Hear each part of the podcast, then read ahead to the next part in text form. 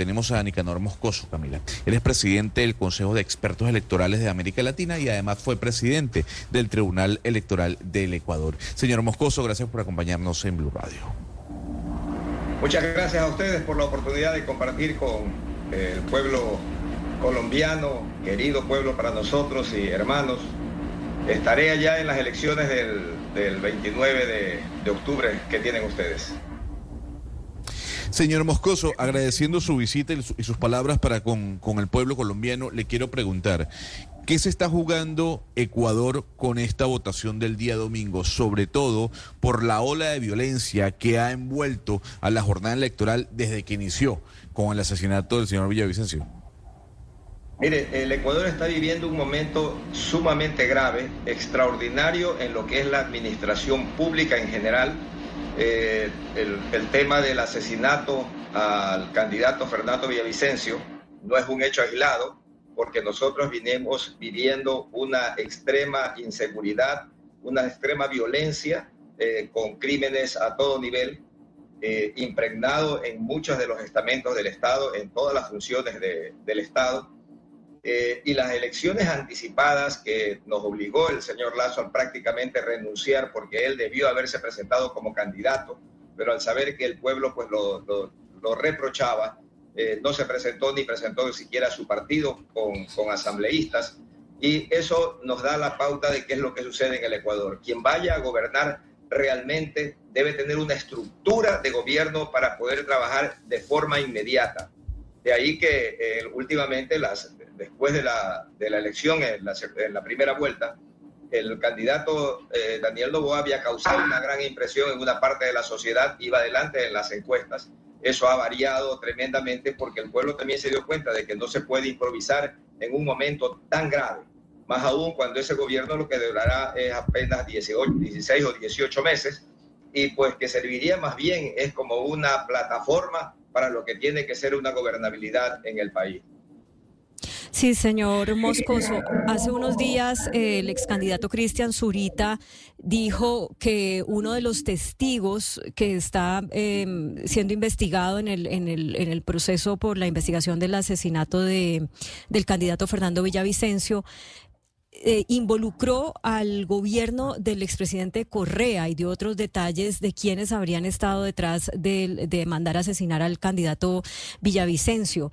¿Qué análisis hace usted del impacto que esto pueda tener en la elección y de la evolución que pueda tener? Mire, eh, sin duda el, el Ecuador tuvo un gran impacto por el asesinato y fue el impacto electoral. El candidato Novoa estaba en quinto o sexto lugar estaban peleándose otros candidatos, el segundo o tercer puesto, siempre en primer lugar eh, la Revolución Ciudadana con Luisa González, pero este crimen trastocó totalmente y lo que era peor, que se consideraba que la Revolución Ciudadana iba a ganar en primera vuelta las elecciones. Pero eso, al, momento que lo asesinan, salieron todos los contrarios a culpar directamente al correísmo y en un, en un corto tiempo eso estremeció al pueblo y mucha gente pues dejó de votar por Luisa González, bajó mucho en las encuestas y eso hizo que este, suba Daniel Novoa, lo que no se imaginaban los otros partidos fuertes de derecha, como eran los candidatos Topic, el candidato el mismo candidato Zurita ya reemplazando a Villavicencio, o el candidato Otasone Holder, que eran los que se peleaban el segundo lugar, no se imaginaron que aparezca un, tercero, un cuarto, mejor dicho, en disputa, que ganó mucha notoriedad precisamente en el debate. Entonces, eso como trastocó totalmente y, redujo las posibilidades de la revolución ciudadana, consideraron que ahora en segunda vuelta iba a ser algo parecido. Entonces, se asesina primero a siete personas que estaban involucrados en el asesinato de, eh, de Fernando Villavicencio, pero es el colmo que los asesinan cuando estaban en poder del gobierno, en poder, estaban en las cárceles.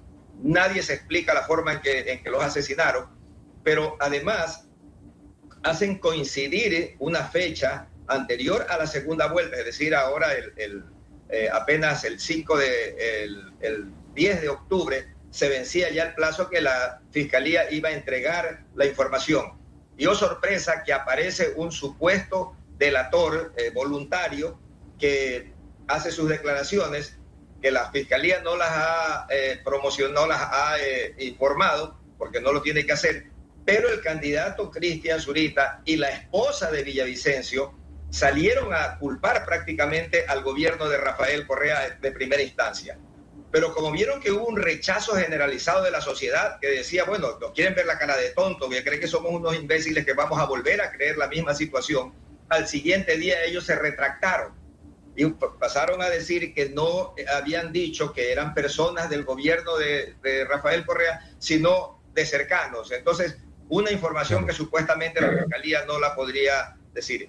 Eh, eh, la, Fiscalía, el gobierno están participando mucho en tratar de desviar la atención y culpar, a, culpar al correísmo y con eso disminuir las posibilidades de Luisa González. Esto es similar a la elección de hace, hace dos años, cuando el fiscal de Colombia vino en un avión del gobierno a reunirse con la fiscal del Ecuador para denunciar que el candidato del correísmo había recibido un préstamo como fondo de campaña de uno de los grupos guerrilleros de Colombia.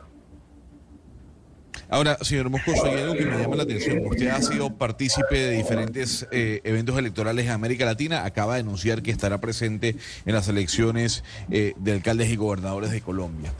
Cuando uno ve algunos números en América Latina, el tema del abstencionismo por, por la caducidad de los partidos políticos cada vez es más notoria. La gente está obstinada del tradicionalismo político, de la división. Incluso eh, estamos viendo cómo salen y surgen estos, estos dioses para algunos, como los Bukele, como los Milei.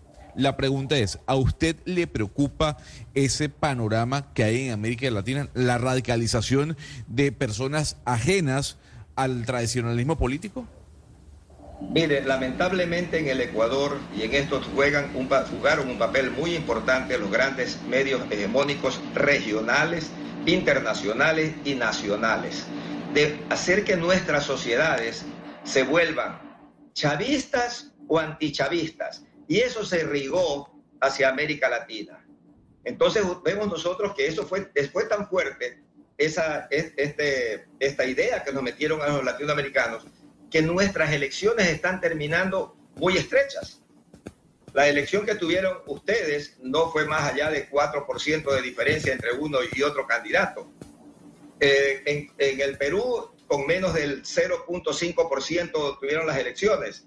En Argentina fue igual en todos los países, excepto El Salvador, es que tuvo una gran diferencia eh, eh, la elección de Bukele y luego también cuando tiene el, tema de los parlamentarios.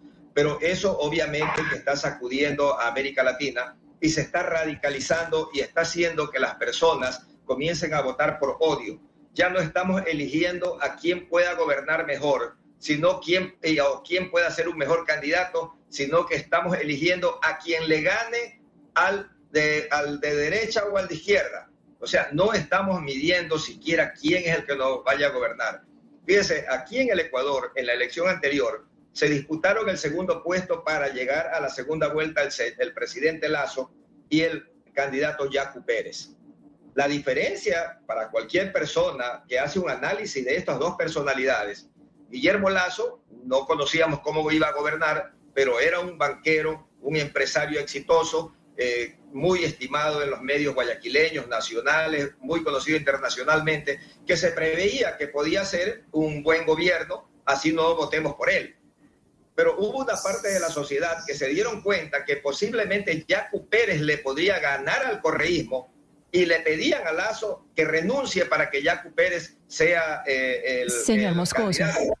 Sí, señor Moscoso, e, esas dinámicas de la polarización, pues claro, también se están dando en, Colombia y en muchos países de Latinoamérica, pero otro de los factores que está incidiendo en las elecciones es eh, el crimen organizado. Y el crimen organizado, eh, pues eh, supimos muy recientemente del asesinato de siete de los detenidos que tenían que ver con, la, con la muerte, con el asesinato del candidato Villavicencio, seis de ellos colombianos. Y yo le quiero preguntar por esa incidencia del crimen organizado en estas elecciones y sobre todo lo que están haciendo desde las cárceles de Ecuador que están en una situación crítica? Mire, el crimen organizado eh, se, incrustó en los partidos, en las campañas, y de ahí que hace unos 18, 20 años para acá se, eh, se tiene en muchos de nuestros países la ley del, del, control del gasto electoral. que no se la aplica desde el punto de vista de saber de dónde vienen los fondos, sino que se la puede poner eh, los límites que le ponen de campaña, pero siempre ha estado y, tratan de intervenir. Y no es solamente el crimen organizado del narcotráfico, también viene dinero de corrupción, dinero de la evasión de impuestos, diferentes dineros que son corrupción también. Lo único, no, no solo el narcotráfico es la, es la corrupción, sino todos esos dineros que ingresan a las campañas. Y, y mire, el crimen organizado, obviamente que está detrás de la situación de, de, de Fernando Villavicencio. Y obviamente también está el abandono del Estado. O sea, ¿cómo es posible que a seis detenidos los maten dentro de una cárcel y nadie conozca hasta ahora ni hayan dicho cómo los mataron ni quién los mató. O sea, que, eh, o sea no, los que no es que ellos estaban en algún sitio escondidos y ahí los ejecutaron, no, estaban en la protección del, del gobierno. Y es más, ellos ya habían, eh, los de las cárceles habían, digamos, la, la misma inteligencia del Estado había solicitado que los movilicen que los pongan en mejor recaudo porque corría este eh, riesgo su vida. Y no lo hicieron.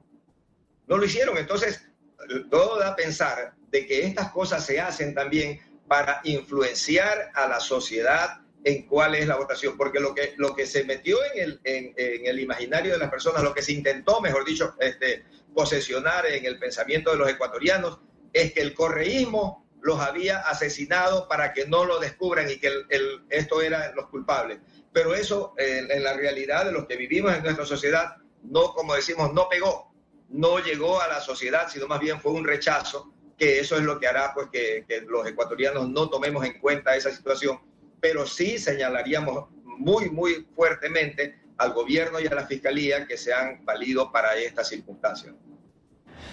Pues, presidente del Consejo de Expertos Electorales de Latinoamérica, don Nicanor Moscoso, gracias por hablar con nosotros, pues a puertas de las elecciones de Ecuador, segunda vuelta este domingo. Ojalá todo salga de la mejor manera y el pueblo ecuatoriano pues tome la mejor decisión para elegir su próximo mandatario. Nos vemos por aquí en Colombia el próximo 29 de octubre, que como ya usted nos dijo va a estar presente haciendo monitoreo de las elecciones regionales en nuestro país. Un saludo especial y gracias por estar aquí en Blue Radio.